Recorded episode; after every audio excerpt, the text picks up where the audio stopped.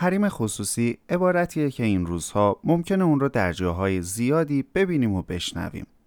مشخصا تا به امروز درباره حریم خصوصی کمابیش در گزارش ها و مقالات منتشر شده در رسانه ها خوندیم و احتمالا هممون از اهمیت این موضوع آگاهیم. با این حال باید گفت که از منظر عمومی برای برخی افراد موضوع حریم خصوصی اونچنان مهم و حساس نیست و شاید علتهای مختلفی رو بشه براش ریشه یابی کرد. مثل درک صحیح مفاهیم پایه در بحث حریم خصوصی یا تأثیرات جدی حریم خصوصی در زندگی افراد و همینطور ابعاد حقیقی و حقوقی نقض حریم خصوصی. اما اونچه که ممکنه برای همه در کسری از ثانیه اهمیت حریم خصوصی رو دوچندان و پررنگتر از همیشه کنه دقیقا زمانیه که مشکلات پدیدار شدن. یعنی وقتی که حریم خصوصی یک شخص نقض شده و اون فرد با چالش های دست و پنجه نرم می‌کنه که در مواردی حتی ممکنه از دست قانون هم کاری بر نیاد حال در کنار تمام این نکات دونستن این موضوع که حریم خصوصی هر فرد ممکنه به شکل‌های مختلف و توسط اشخاص حقیقی و حقوقی شرکت‌ها و حتی دولت‌ها نقض بشه می‌تونه اهمیت اون رو بیشتر هم بکنه.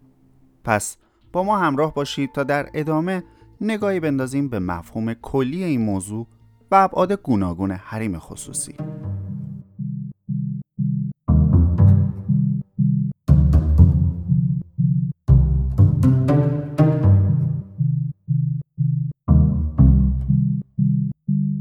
از آزمایشگاه سرتفا روایت های کوتاه از دنیای امنیت دیجیتال رو به زبان ساده میشنوید.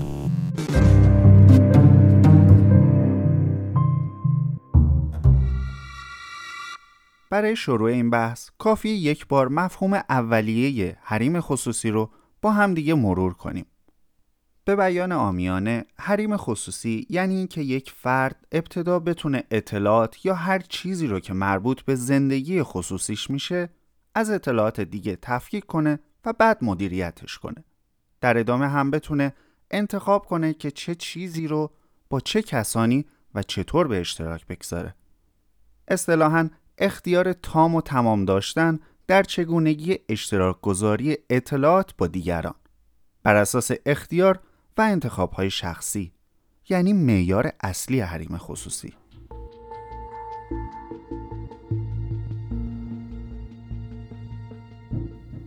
این مفهوم در عین سادگی و قابل فهم بودن پیچیدگی های زیادی داره چرا که مرزهای اشتراک گذاری اطلاعات و اون چیزی که یک فرد ممکنه اطلاعاتی رو شخصی یا خصوصی قلمداد کنه در بین آدمها و فرهنگ های مختلف تا حدودی متفاوته.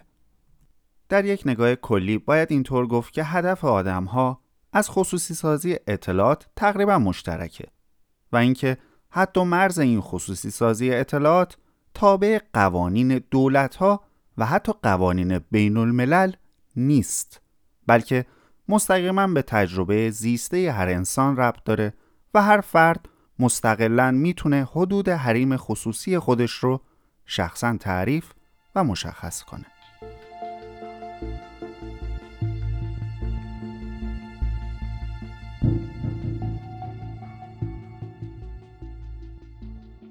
نمونه های زیادی رو برای تعریف قلمرو شخصی افراد در بحث حریم خصوصی میشه مطرح کرد.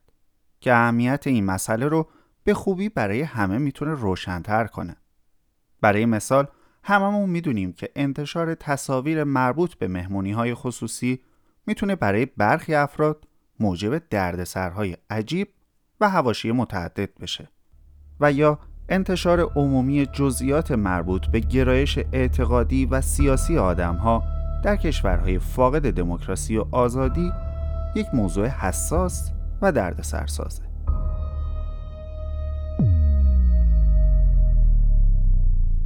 اما راه دور نریم. اغلب آدم ها و شاید حتی خود شما هم از جمله افرادی باشید که تمایلی ندارن دوروبری هاشون از داخل کیف پولشون خبردار بشن. متن پیام هایی که با آدم های مختلف رد و بدل می‌کنیم حافظه های داخلی و جانبی موبایل و کامپیوترمون آدرس خونه و شماره تلفن سوابق وبگردی، حساب بانکی، تحصیلات و شغل، دین و مذهب و وضعیت سلامت جسمی و روحی و حتی روابط جنسی و غیره همه از دم می‌تونن برامون خصوصی قلمداد بشن. یا حداقل تعدادی از این موارد برامون به این شکل تعریف شده باشن که تمایلی نداشته باشیم که تمام آدمها یا برخی افراد اینها رو بدونن.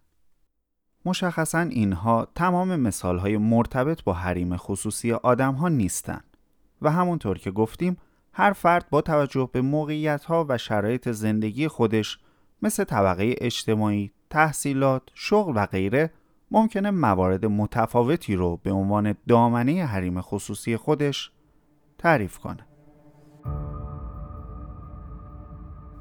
این که تصمیم می‌گیریم چه چیزهایی از زندگیمون رو با چه کسانی و تحت چه شرایطی در میون بذاریم انتخاب ماست و اینکه اگر صلاح می‌دونیم دیگری اونها رو ندونه حق ماست با تمام این تفاسیر و تکرار واضحات در مورد اهمیت حریم خصوصی متاسفانه لازمه که گفته بشه در قرن حاضر سهلنگاری، سودجویی و قدرت طلبی شرکت ها و البته دولت ها اصلی ترین عوامل تاثیرگذار در نقض حریم خصوصی آدم ها شناخته میشن.